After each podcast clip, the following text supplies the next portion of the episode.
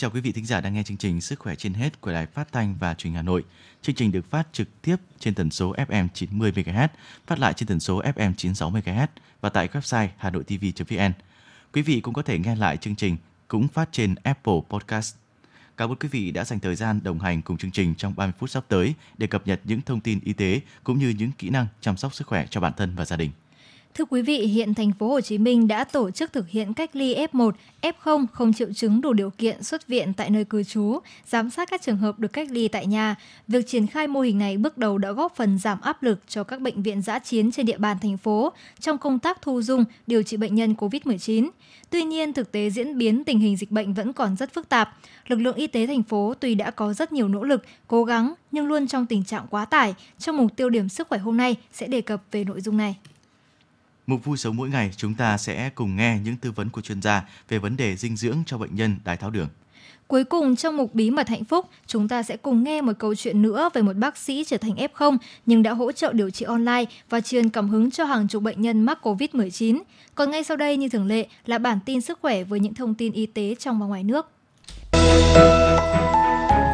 Bản tin sức khỏe Bản tin sức khỏe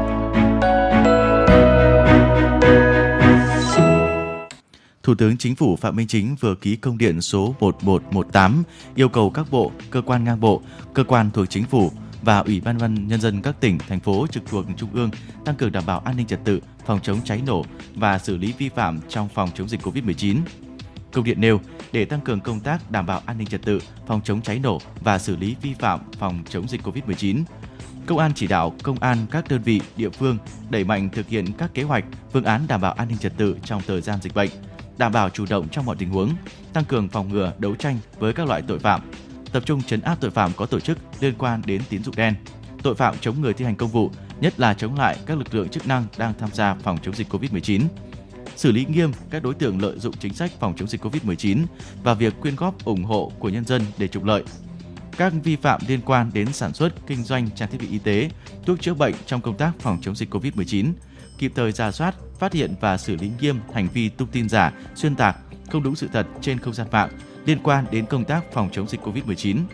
Bộ Công an, Ủy ban nhân dân các tỉnh, thành phố trực thuộc trung ương chỉ đạo lực lượng chức năng đẩy mạnh tuyên truyền, hướng dẫn, khuyến cáo biện pháp bảo đảm an toàn phòng cháy chữa cháy đối với cơ sở khám chữa bệnh, khu cách ly tập trung, cơ sở sản xuất được sử dụng làm nơi cách ly.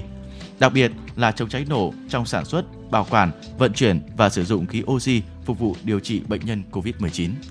Thứ trưởng Bộ Y tế Trần Văn Thuấn vừa có buổi làm việc trực tuyến với công ty Senotera của Pháp về hợp tác thử nghiệm lâm sàng giai đoạn 3 và chuyển giao cho Việt Nam công nghệ sản xuất kháng thể đa dòng XAV19 điều trị COVID-19 do công ty nghiên cứu và phát triển hỗn dịch truyền XAV19 là kháng thể đa dòng chuyên điều trị bệnh nhân SARS-CoV-2 thể trung bình được Senotera phát triển dựa trên công nghệ sản xuất kháng thể bản quyền của hãng, kết hợp giữa bí quyết trong các lĩnh vực di truyền học và miễn dịch học. Kết quả nghiên cứu lâm sàng giai đoạn 1 và 2 cho thấy thuốc đảm bảo tính an toàn và có hiệu quả tốt trong việc ngăn bệnh tiến triển xấu hơn, có tác dụng trung hòa virus và giảm viêm ở bệnh nhân. Đặc tính đa dòng của thuốc XAV19 được ghi nhận có hiệu quả chống lại các biến chủng SARS-CoV-2 đã được phát hiện đến thời điểm này. Kháng thể đa dòng này cũng có khả năng tạo miễn dịch tức thời và ngăn chặn virus xâm nhập vào các tế bào. Đây là khác biệt quan trọng so với các kháng thể đơn dòng đang được sử dụng để điều trị cho các bệnh nhân ở giai đoạn mới nhiễm. Thử nghiệm lâm sàng giai đoạn 3 của XAV19 hiện đang được thực hiện tại Pháp và một số quốc gia châu Âu. Kết luận buổi làm việc, Thứ trưởng Trần Văn Thuấn đánh giá cao những kết quả đáng khích lệ mà XAV19 đã đạt được sau thử nghiệm lâm sàng giai đoạn 1 và 2, đồng thời khẳng định Việt Nam sẵn sàng hợp tác thử nghiệm giai đoạn 3 và tiếp nhận chuyển giao công nghệ với mong muốn sớm bổ sung được nguồn thuốc điều trị cho các bệnh nhân COVID-19 trong nước nếu thử nghiệm cho kết quả khả quan. Người cao tuổi, trẻ em, người khuyết tật, người bị suy giảm miễn dịch, người mắc bệnh tâm thần là nhóm người yếu thế có nguy cơ mắc COVID – Tiến sĩ bác sĩ Hoàng Thị Bạch Dương, Giám đốc Trung tâm Giáo dục chăm sóc sức khỏe cộng đồng Hà Nội, cho biết những đối tượng trong nhóm yếu thế có nguy cơ diễn biến bệnh nặng rất nhanh vì họ gặp nhiều rào cản trong việc thực hiện các biện pháp bảo vệ mình trước dịch bệnh. Theo bác sĩ Bạch Dương, virus SARS-CoV-2 lây qua đường tiếp xúc trực tiếp. Đối với trẻ nhỏ có thể lây từ người mẹ hoặc người chăm sóc. Đối với người cao tuổi hoặc người khuyết tật có thể lây nhiễm từ việc tiếp xúc gián tiếp qua các bề mặt nhiễm virus rồi đưa lên mắt, mũi, miệng như gậy, xe lăn, ống nhổ. Ngoài ra có thể lây qua đường giọt bắn khi tiếp xúc gần dưới 2 mét. bác sĩ Dương khuyến cáo người tuân thủ 5K phải khuyến khích họ đi ngủ đủ giấc, sinh hoạt điều độ, tăng cường tương tác xã hội qua các thiết bị, giữ liên lạc với gia đình, bạn bè qua điện thoại, sống lạc quan vui vẻ để tinh thần tốt lên. Tùy theo tình trạng sức khỏe mà chuẩn bị số bữa ăn, tốt nhất nên chia từ 3 đến 5 bữa trên một ngày thì việc hấp thu sẽ tốt hơn. Người có bệnh nền nên uống thuốc thường xuyên, đúng hướng dẫn của bác sĩ, không được tự ý thay đổi đơn thuốc. Đặc biệt đối với nhóm này nên được tiêm vaccine nếu đủ điều kiện. Người chăm sóc phải theo dõi thường xuyên những người có bệnh nền hay mắc COVID-19 nhằm phát hiện sớm những biểu hiện chuyển nặng, báo ngay cho bác sĩ để được hỗ trợ kịp. Tình hình dịch bệnh ở phường Trương Dương đã được khống chế, 21 ngày không phát sinh thêm ca F0 nào. Do vậy, Ủy ban nhân dân quận Hoàn Kiếm cho biết, phường Trương Dương đã tiếp tục thu hẹp vùng đỏ, lõi của ổ dịch với khoảng 2.000 người đang thực hiện cách ly tại nhà. Như vậy, ổ dịch này hiện chỉ còn phong tỏa ngõ 105 và một phần ngõ 117 Vọng Hà với 110 hộ gia đình, 333 người quận Hoàn Kiếm và phường Trương Dương đang tiếp tục các biện pháp tuyên truyền, phun khử khuẩn và khuyến cáo người dân thực hiện nghiêm thông điệp 5K, yêu cầu 110 hộ trong vùng lõi còn bị phong tỏa tuyệt đối thực hiện biện pháp cách ly tại nhà. Quận đề cao quyết tâm phấn đấu khống chế hoàn toàn ổ dịch, kết thúc phong tỏa, đưa phường Trương Dương về trạng thái bình thường mới. Nhiều người dân thành phố Hồ Chí Minh tiêm mũi 1 là vaccine Moderna hơn 4 tuần. Tới thời điểm tiêm mũi 2 đã được tiêm bằng vaccine Pfizer thay vì cùng loại như khuyến cáo bác sĩ chuyên khoa 2 Nguyễn Hoài Nam, Phó Giám đốc Sở Y tế thành phố Hồ Chí Minh đã có trả lời báo chí cũng như thắc mắc của người dân về vấn đề này. Theo đó, Phó Giám đốc Sở Y tế thành phố Hồ Chí Minh khẳng định, tại thành phố Hồ Chí Minh, việc triển khai tiêm vaccine mũi 2 các loại, cụ thể là tiêm mũi 2 loại vaccine Pfizer cho người đã tiêm mũi 1 bằng vaccine Moderna, được thực hiện trên sự tự nguyện, ai đồng ý thì nhân viên y tế mới tiêm. Bác sĩ Nguyễn Hoài Nam cũng cho biết, theo hướng dẫn của Bộ Y tế, mũi 1 tiêm vaccine AstraZeneca thì mũi 2 tiêm vaccine AstraZeneca. Trong trường hợp thiếu vaccine thì có thể sử dụng vaccine Pfizer tiêm mũi 2. Hiện nay trong tất cả các hướng dẫn thì sử dụng vaccine tương đồng nhau. Tuy nhiên, trước tình hình nhiều nước đang thiếu vaccine như hiện nay và thành phố Hồ Chí Minh cũng không ngoại lệ. Do đó, khi người đã tiêm một loại vaccine mà vaccine đó không được phân bổ để tiêm cho mũi 2 thì thành phố Hồ Chí Minh sẽ chọn những loại vaccine phù hợp, an toàn và hiệu quả nhất để tiêm cho người dân. Do đó hiện nay, các đội tiêm và các quận, huyện đang tiêm mũi 2 loại vaccine phù hợp cho các trường hợp đã tiêm mũi 1. Thiếu vaccine phòng COVID-19 là vấn đề toàn cầu. Nhiều quốc gia trên thế giới cũng đã thực hiện việc tiêm trộn vaccine. Các nghiên cứu ở Canada, Mỹ về việc sử dụng vaccine cùng loại hay trộn vaccine này với vaccine khác cũng cho kết quả là tốt, chưa ghi nhận tai biến xảy ra. Tại tâm dịch COVID-19 lớn thứ hai thế giới là Ấn Độ, hiện có tổng cộng trên 33 triệu người mắc COVID-19, bao gồm hơn 441.400 trường hợp thiệt mạng vì COVID-19 tại quốc gia Nam Á này. Ấn Độ đặt mục tiêu tăng mạnh năng lực sản xuất oxy y tế nhằm phòng ngừa nguy cơ bùng phát làn sóng dịch COVID-19 thứ ba được dự báo có thể xảy ra sớm nhất là vào giữa tháng 9. Chính phủ nước này có kế hoạch tăng gấp rưỡi sản lượng oxy y tế lên mức 15.000 tấn trên một ngày châu Âu sẽ tăng cường giám sát virus SARS-CoV-2 và các biến thể của loại virus này. Đây là thông báo từ Trung tâm Kiểm soát và Phòng ngừa Dịch bệnh châu Âu ECDC. Theo thông báo, ECDC đã cung cấp hơn 77 triệu euro hỗ trợ cho 24 quốc gia thành viên. Khoản hỗ trợ nhằm khởi động các dự án tăng cường cơ sở hạ tầng và trang thiết bị cần thiết để thực hiện các xét nghiệm PCR. Các dự án dự kiến bắt đầu vào tháng 10 tới và kết thúc vào tháng 9 năm 2022. Theo kế hoạch, 90% chi phí của dự án sẽ do ECDC tài trợ. Các nước được hỗ trợ sẽ đảm nhận 10% chi phí còn lại. Phần Lan có kế hoạch dỡ bỏ các biện pháp hạn chế phòng dịch COVID-19 khi 80% dân số trên 12 tuổi tiêm chủng đầy đủ. Hiện Phần Lan có 53% dân số trên 12 tuổi đã tiêm đủ 2 mũi và 72% đã tiêm ít nhất là một mũi. Chính phủ Phần Lan ước tính đến giữa tháng 10 tới có thể đạt tỷ lệ bao phủ vaccine ở mức 80% dân số. Tuy nhiên, nước này sẽ kích hoạt phanh khẩn cấp cho phép tái áp đặt các biện pháp hạn chế trên cả nước nếu cuộc chiến chống dịch ghi nhận bước lùi. Thái Lan trong 24 giờ qua đã có thêm gần 14.000 ca mắc mới, nâng tổng số người nhiễm COVID-19 tại nước này kể từ đầu dịch lên hơn 1,3 triệu trường hợp. Dù số ca nhiễm mới vẫn ở mức cao, nhưng Thái Lan vẫn duy trì mục tiêu mở cửa một số tỉnh thành từ tháng 10, hướng tới mở cửa hoàn toàn đất nước từ đầu năm 2022 thủ đô Bangkok, điểm nóng của làn sóng Covid-19 lần thứ ba tại Thái Lan, sẽ bắt đầu mở cửa từ tháng 11, chậm hơn một tháng so với kế hoạch bởi phải đến cuối tháng 10, người dân thủ đô Bangkok mới tiêm xong mũi vaccine ngừa Covid thứ hai. Trong khi đó, tại một số tỉnh như Chiang Mai, Prakap, Kirikan và Chonburi sẽ mở cửa từ ngày 1 tháng 10 theo đúng kế hoạch ban đầu. Lào sẽ tăng cường các quy trình cách ly và sàng lọc đối với công dân nước này trở về từ Thái Lan nhằm ngăn chặn nguy cơ dịch COVID-19 bùng phát mạnh. Truyền thông Lào dẫn lời giới chức y tế cho biết, trong bối cảnh dịch bệnh phức tạp tại Thái Lan, Lào đang đối mặt với nguy cơ cao dịch bệnh bùng phát do biến thể Delta, đặc biệt là từ những lao động Lào nhập cảnh trái phép từ Thái Lan. Theo Ủy ban đặc trách quốc gia về phòng chống COVID-19 Lào, trong tuần qua, số nhân viên tuyến đầu mắc COVID-19 tăng mạnh, ảnh hưởng đến lực lượng y, bác sĩ, cảnh sát, quân nhân và nhân viên hải quan tham gia chống dịch. Trong khi đó, hàng nghìn công dân Lào từ Thái Lan trở về nước, gây nguy cơ về bùng phát dịch. Tiêu điểm sức khỏe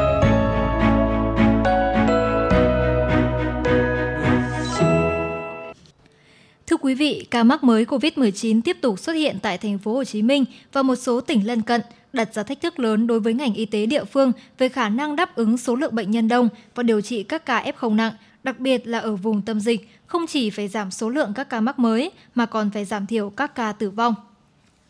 Do biến chủng Delta có đặc điểm lây lan nhanh và đặc biệt là diễn biến lâm sàng của một số trường hợp, không chỉ bệnh nhân có bệnh lý nền, cao tuổi mà kể cả ở những người trẻ tuổi đều diễn biến nặng, nhanh và tỷ lệ tử vong cũng tăng cao so với các biến chủng trước.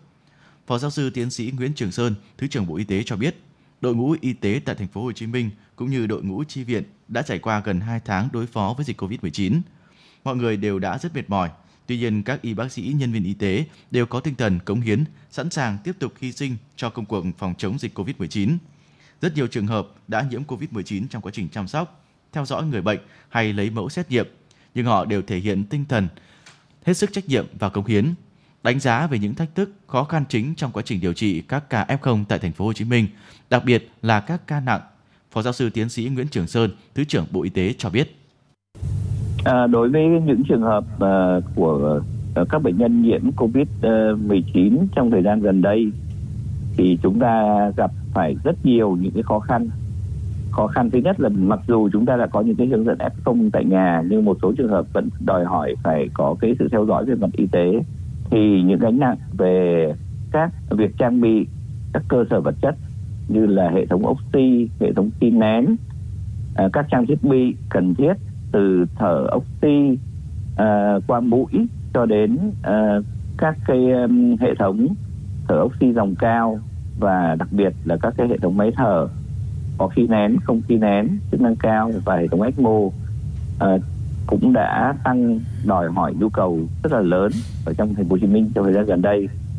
Và Bộ Y tế thì cũng đã ngay lập tức chúng ta cũng đã cử các cái đội chuyên gia của các bệnh viện hàng đầu và uh, các bệnh viện uh, thuộc tuyến trung ương cũng như là các địa phương sở y tế để đi vào để hỗ trợ cho thành phố Hồ Chí Minh, thành phố Hồ Chí Minh và Bộ Y tế thiết lập thêm ba trung tâm hồi sức của bệnh viện Bạch Mai, bệnh viện Trung ương Huế và bệnh viện Việt Đức à, với vai trò là một cái trung tâm hồi sức quốc gia à, tại thành phố Hồ Chí Minh để cùng với các cơ sở hồi sức hàng đầu à, tại thành phố Hồ Chí Minh để thu nhận thu dung và tiếp nhận những cái bệnh nhân nặng và nguy kịch ở tại thành phố Hồ Chí Minh. Trong những trường hợp F0 tự cách ly và điều trị tại nhà, bên cạnh các ca không triệu chứng và tự khỏi, cũng có một tỷ lệ phần trăm nhỏ những ca chuyển biến nặng rất nhanh và đột ngột tử vong. Trước thực tế này, ngành y tế đã có nhiều giải pháp để giảm tối đa nguy cơ tử vong cho các bệnh nhân như thiết lập đường dây tư vấn điện thoại với khoảng hơn 2.500 bác sĩ trên khắp các vùng miền của đất nước để có thể thăm hỏi sức khỏe cũng như tư vấn, đánh giá giai đoạn của người bệnh và có những lời khuyên hữu ích giúp người bệnh yên tâm hơn.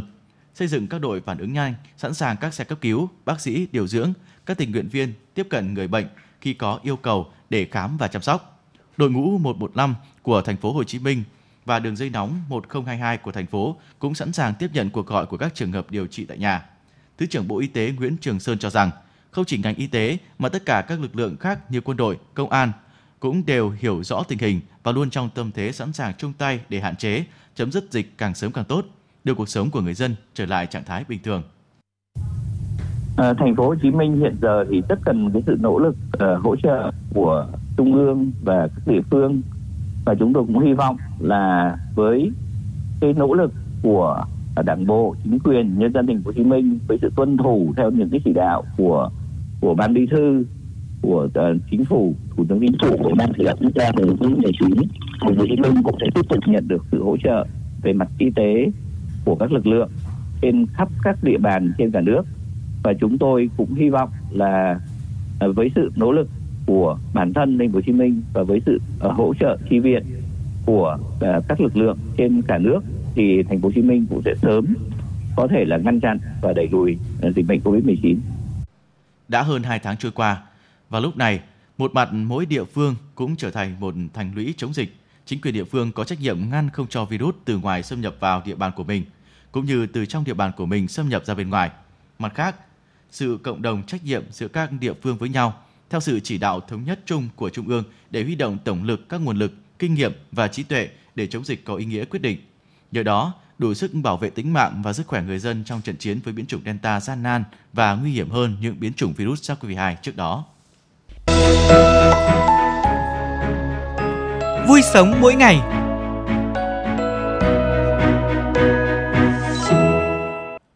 Thưa quý vị, đái tháo đường hay tiểu đường là một bệnh nội tiết do trong cơ thể thiếu hoặc không có nội tiết tố insulin.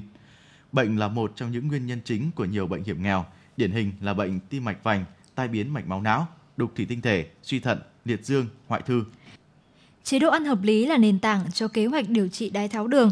Chế độ ăn hợp lý giúp cho bệnh nhân ổn định mức đường trong máu, giảm được liều thuốc cần sử dụng, ngăn chặn hoặc làm chậm xuất hiện các biến chứng, kéo dài tuổi thọ bệnh nhân.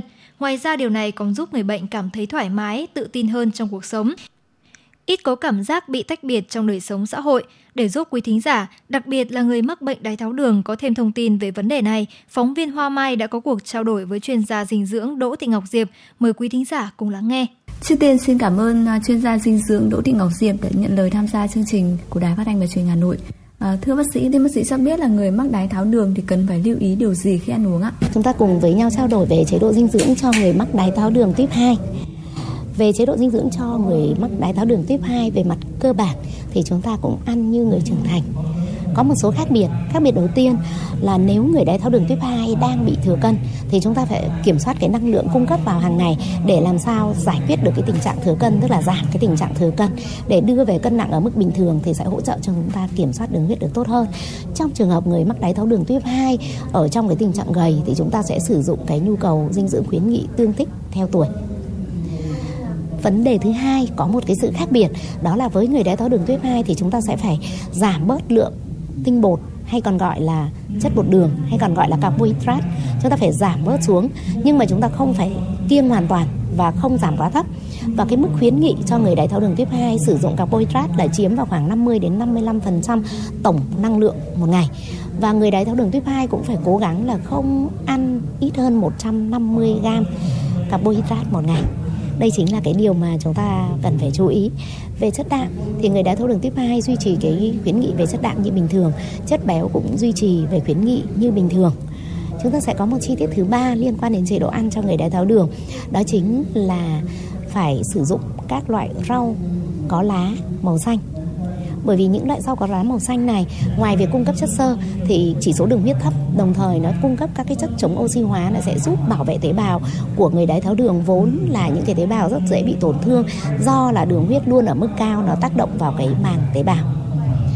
Về số lượng các cái thực phẩm trong bữa ăn thì chúng ta sẽ cùng với nhau chia sẻ như thế này. Trong bữa ăn của người đái tháo đường, đương nhiên chúng ta sẽ có sử dụng đóng chất đạm. Thì người đái tháo đường nên sử dụng các cái thực phẩm có nguồn gốc từ thực vật. Ví dụ như là chúng ta sẽ sử dụng à, đậu phụ. Chúng ta có thể sử dụng nấm, sử dụng rong biển. Bên cạnh đó thì chúng ta sẽ sử dụng các loại cá béo. Cá béo thì là sẽ giúp cho chúng ta cung cấp omega 3 là chất mà người đái tháo đường cần. Và chúng ta có thể sử dụng thịt, nhưng mà thịt thì chúng ta nên sử dụng thịt nạc. Ưu tiên với người đái tháo đường là chúng ta nên sử dụng thịt gà. Sau đó thì chúng ta sẽ sử dụng thịt bò nạc. Chúng ta cũng có thể sử dụng à, thịt heo hay còn gọi là thịt lợn nhưng mà phải phải nạc nhé rồi tiếp theo nữa thì chúng ta sẽ chuyển sang cái nhóm cung cấp chất đạm mà bản thân người đái tháo đường rất nên dùng, đó chính là các loại đậu đỗ. Các loại đậu đỗ thì người đái tháo đường dùng thì nó có mấy cái lợi lợi đầu tiên là cung cấp cho chúng ta các axit amin có nguồn gốc từ thực vật. Thứ hai là cung cấp cho chúng ta chất béo chưa no. Thứ ba là cung cấp cho rất nhiều chất xơ, đồng thời lại cung cấp cho nhiều các cái chất hóa thực vật là người đái tháo đường tương đối là cần. Vậy là nhóm chất đạm chúng ta đã khá là đa dạng. Vì vậy người đái tháo đường không nên quá lo lắng là chúng tôi phải ăn kiêng khem rất là nhiều. Nếu chúng ta hiểu thì chúng ta bớt kiêng khem. Nhóm cung cấp chất bột đường thì chắc chắn người đái tháo đường nên chọn loại nào mà nó chuyển hóa rất là chậm thì đường huyết sẽ ổn định. Như vậy chúng ta chọn cái gì? Chúng ta sẽ chọn gạo lứt hoặc là gạo mầm thay vì chúng ta gọi chọn gạo trắng. Nên hạn chế tối đa sử dụng gạo nếp bởi vì là gạo nếp thì có cái chỉ số đường huyết cao sẽ làm đường huyết của chúng ta nó tăng nhiều hơn. Chúng ta cũng có thể chọn các loại khoai ngô nhưng mà nên chọn loại nào mà ít ngọt thôi. Điều này có nghĩa là khoai mật hoặc là ngô mà vàng của của Mỹ. Mà chúng ta hay gọi là là ngô Mỹ hay là bắp Mỹ ấy, cái loại đó rất là ngọt người đái tháo đường không nên dùng nhưng chúng ta có thể ăn ngô Việt Nam và đây là nhóm chất bột đường khá là tốt để chúng ta sử dụng. Trong số các loại mì thì chúng ta có thể sử dụng các loại mì ý chúng ta gọi là mì spaghetti hoặc là nuôi thì sẽ tốt hơn là chúng ta sử dụng mì sợi vì chỉ số đường huyết thấp hơn một chút. Rồi chúng ta sẽ chuyển sang một cái nhóm mà thực phẩm sản xuất ra từ các loại gạo. Thì có lẽ là các quý vị bị đái tháo đường uh, tuy là không may nhưng mà chúng ta lại may là chúng ta ở Việt Nam. Chúng ta có thể chọn là bún hoặc là phở hoặc là bánh cuốn thì chúng ta cung cấp được chất bột đường và chỉ số đường huyết không cao lắm và có thể đa dạng cho cái bữa ăn của mình. Riêng bánh mì thì nên chọn cái bánh mì nào mà nó có các cái loại vỏ ở trong thì rất là tốt tức là nguyên nguyên cám. À, rau và trái cây thì chúng ta nên chọn các loại trái cây nào càng ít ngọt càng tốt. Rau thì càng ít cái vị bột ở trong càng tốt. Ví dụ người đái tháo đường thì chúng ta không nên chọn các loại khoai củ để để nấu nấu canh mà chúng ta lại nên chọn các loại rau xanh và nên điều độ trong chế độ ăn nếu người đái tháo đường ở đang cái tầm tuổi đang lao động chỉ ở cái khoảng là 40 tuổi thì chúng ta nên ăn ba bữa chính. Trong trường hợp mà chúng ta kiểm soát đường huyết khó hoặc là tuổi cao thì chúng ta sẽ chia nhỏ bữa ăn thì thành 4 bữa ăn và lưu ý là phải ăn đúng giờ vì liên quan đến thuốc. Vậy đối với người đái tháo đường thì cần phải kiêng những loại thực phẩm nào ạ? Thì à, người đái tháo đường sẽ hạn chế một số các thực phẩm như sau. Trước tiên là các loại nước ngọt, nước có ga, các loại nước mà bên đó có nhiều đường. Chúng ta sẽ hạn chế tối đa các loại bánh ngọt, ví dụ như là bánh bích quy, bánh mông lan, hoặc là một số các cái loại thực phẩm có nhiều đường, ví dụ như kem chẳng hạn, thì chúng ta nên hạn chế tối đa sử dụng các loại ờ, nước giải khát hoặc là các loại bánh kẹo có nhiều đường.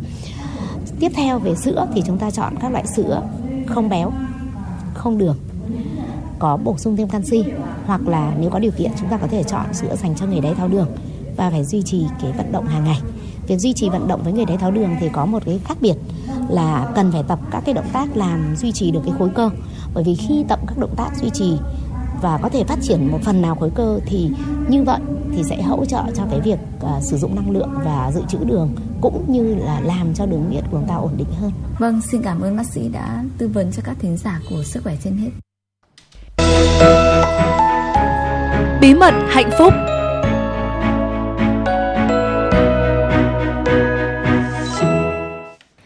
quý vị, mục Bí mật hạnh phúc hôm nay mời quý vị cùng nghe câu chuyện về một bác sĩ từng là F0 chữa bệnh cho gần 50 F0 từ xa. Đó là bác sĩ Nguyễn Mạnh Khiêm, 26 tuổi, hiện công tác tại khoa ngoại tổng hợp ở Bệnh viện Nguyễn Tri Phương, quận 5, thành phố Hồ Chí Minh. Kể từ khi nhận tư vấn cho bệnh nhân COVID-19 online, bác sĩ Nguyễn Mạnh Khiêm hiếm lúc nào rời tay khỏi điện thoại, sẵn sàng nghe máy bất cứ lúc nào. Hơn một tháng qua, anh liên tục nhận tư vấn, thăm khám miễn phí cho khoảng 50 bệnh nhân mắc Covid-19 qua mạng. Anh tâm sự, người bệnh cần giúp đỡ thì họ mới tìm đến mình.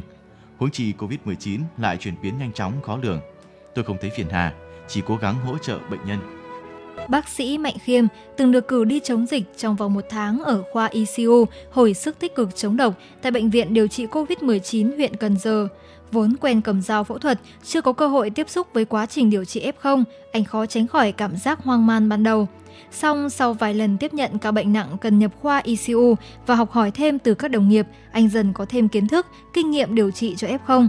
Với Mạnh Khiêm và các đồng nghiệp, một tháng tham gia chống dịch tại đây diễn ra theo nhịp làm việc căng thẳng và gấp rút. Dù đã kết thúc đợt công tác vào giữa tháng 7, anh vẫn nhớ như in cảm giác lo lắng khi lần đầu mặc bộ đồ bảo hộ. Thú thực khi mặc đồ PPE tiếp xúc với bệnh nhân COVID-19, tôi cũng hơi run. Nhưng dần lấy lại bình tĩnh và coi như mình đang đứng ở trong phòng mổ. Tôi đặc biệt chú ý đến thao tác mặc và cởi đồ bảo hộ. Vì chỉ sai một ly là có thể lây nhiễm virus do người khác rồi. Sau đợt tiếp ứng cho bệnh viện điều trị COVID-19 huyện Cần Giờ, Mạnh Khiêm tự cách ly tại nhà trong 7 ngày trước khi quay lại bệnh viện Nguyễn Tri Phương làm việc – Tuy nhiên, chỉ 2 tuần sau, anh và một số đồng nghiệp trong khoa có biểu hiện mắc COVID-19 và được đưa đi cách ly tại bệnh viện giã chiến số 5. gia đình anh cũng không may nhận kết quả dương tính với SARS-CoV-2. Vốn quen cầm dao phẫu thuật, chưa tiếp xúc nhiều với việc điều trị COVID-19, anh Mạnh Khiêm phải liên tục nghiên cứu, học hỏi, tự tìm tòi trong quá trình tham gia chống dịch tại Bệnh viện điều trị COVID-19 huyện Cần Giờ. Anh cho biết, vừa dưỡng bệnh ở khu cách ly, vừa lo lắng cho sức khỏe người thân ở nhà. Anh gặp không ít áp lực. Trước đó tôi cũng giải thích cho gia đình về nguy cơ lây nhiễm để cả nhà chuẩn bị tinh thần. Tôi cũng hạn chế tiếp xúc với ba mẹ, em trai, nhưng khó tránh khỏi việc mắc Covid-19. Ngày thứ sáu sau khi tôi vào bệnh viện dã chiến, mẹ tôi xuất hiện triệu chứng nên tôi bắt đầu điều trị từ xa cho gia đình mình. Mỗi ngày, anh đều gọi điện hỏi thăm sức khỏe của các thành viên, nhắn toa thuốc nhờ người thân mua và gửi về nhà giúp. Ngày 11 tháng 8, anh được xuất viện, về nhà tự cách ly và điều trị cho gia đình. Cũng từ dạo ấy, Mạnh Khiêm bắt đầu hỗ trợ tư vấn, theo dõi bệnh tình cho một số F0 là bạn bè, người thân hay bệnh nhân anh từng điều trị khi còn công tác tại Bệnh viện điều trị COVID-19 huyện Cần Giờ. Với mỗi bệnh nhân, anh thường hỏi kỹ về các triệu chứng, tình trạng sức khỏe, loại thuốc họ đang sử dụng và tư vấn về quá trình điều trị. Anh cho biết, tòa thuốc tôi sử dụng chỉ có một, nhưng mỗi bệnh nhân cần uống loại nào, trong bao lâu thì phải kê riêng theo trạng thái từng người. Ngoài thuốc men, tôi cũng hướng dẫn các F0 tự coi sóc sức khỏe, vận động nhẹ, ăn uống hợp lý để nâng cao đề kháng. Hơn một tháng qua, danh sách bệnh nhân mà anh nhận theo dõi tăng lên gần 50 người. Anh phải lập bảng Excel theo dõi, ghi rõ họ tên, thuốc và tình trạng hàng ngày của từng người. Nếu chỉ tư vấn 1-2 ca như trước đây, tôi có thể nhớ rõ quá trình điều trị. Nhưng giờ số lượng vượt quá 20, tôi khó có thể nhớ cụ thể ai đang uống thuốc gì, triệu chứng ra sao. Tôi lập bảng theo dõi như vậy nhằm tránh đi sai sót chiến lược điều trị. Từ khi nhận tư vấn online cho F0, điện thoại của anh hiếm khi nào ngớt tiếng chuông báo. Do không đặt khung thời gian cố định, anh sẵn sàng nhận tin nhắn, cuộc gọi của người bệnh bất cứ lúc nào, kể cả nửa đêm hay từ mờ sáng. Mỗi ngày, anh Mạnh Khiêm và các bệnh nhân sẽ nhắn tin, gọi điện trao đổi về tình hình sức khỏe qua điện thoại vào bất cứ khoảng thời gian nào. Anh cho biết mình từng nhận cuộc gọi lúc 0 giờ từ một F0 có biểu hiện khó thở và hoảng loạn. Sau khi đánh giá tình hình, Mạnh Khiêm cố gắng chấn an tinh thần bệnh nhân, hướng dẫn người này nằm sấp tập thở. Covid-19 có thể chuyển biến bất chợt nên tôi dặn người bệnh có thể liên lạc ngay hễ thấy cơ thể có biểu hiện lạ. Tôi cố gắng ổn định tinh thần họ trước khi đánh giá tình hình. Nói vậy chứ nhiều ca cũng đáng ngại vì không phải ai cũng đáp ứng cải thiện sau khi tập thở. Vốn quen làm việc cường độ cao, Mạnh Kim cho biết anh không cảm thấy áp lực, mệt mỏi khi liên tục thăm khám online. Ngược lại, hình thức này giúp anh có thể hỗ trợ nhiều F0 một lúc mà không mất công di chuyển, hạn chế lây nhiễm. Tuy nhiên, thách thức lớn nhất vẫn nằm ở khâu khám và phát hiện triệu chứng. Do không thể quan sát trực tiếp, chỉ nắm bắt tình huống qua video call và mô tả của bệnh nhân, nên đôi lúc anh vẫn cảm thấy không yên tâm. Với những trường hợp cần chú ý như vậy, Mạnh Khiêm sẽ chủ động nhắn tin, hỏi thăm vài lần mỗi ngày. Hiện gia đình Mạnh Khiêm đều khỏi bệnh. Anh cũng quay lại công tác tại bệnh viện Nguyễn Tri Phương và tiếp tục hoạt động tư vấn trực tuyến. Với anh, trải nghiệm từ lúc tham gia chống dịch mắc Covid-19 cho tới điều trị online cho các F0 đem lại bài học quý giá cho sự nghiệp cá nhân. Anh chia sẻ, tôi chưa bao giờ nghĩ mình sẽ tham gia điều trị Covid-19, nhưng mình tốt nghiệp bác sĩ đa khoa nên mỗi thứ đều nên biết. Tôi nghĩ cuộc chiến chống dịch không phải của riêng ai, rất nhiều đồng nghiệp cũng đang cống hiến hết mình như vậy. Quý thính giả thân mến, khoác lên mình bộ đồ bảo hộ từ 6 tiếng đến 8 tiếng và có thể kéo dài hơn nữa nếu bệnh nhân COVID-19 trở nặng. Dưới lớp khẩu trang, mồ hôi y bác sĩ không ngừng túa ra, nhưng vết hàn của thời gian lộ rõ trên khuôn mặt.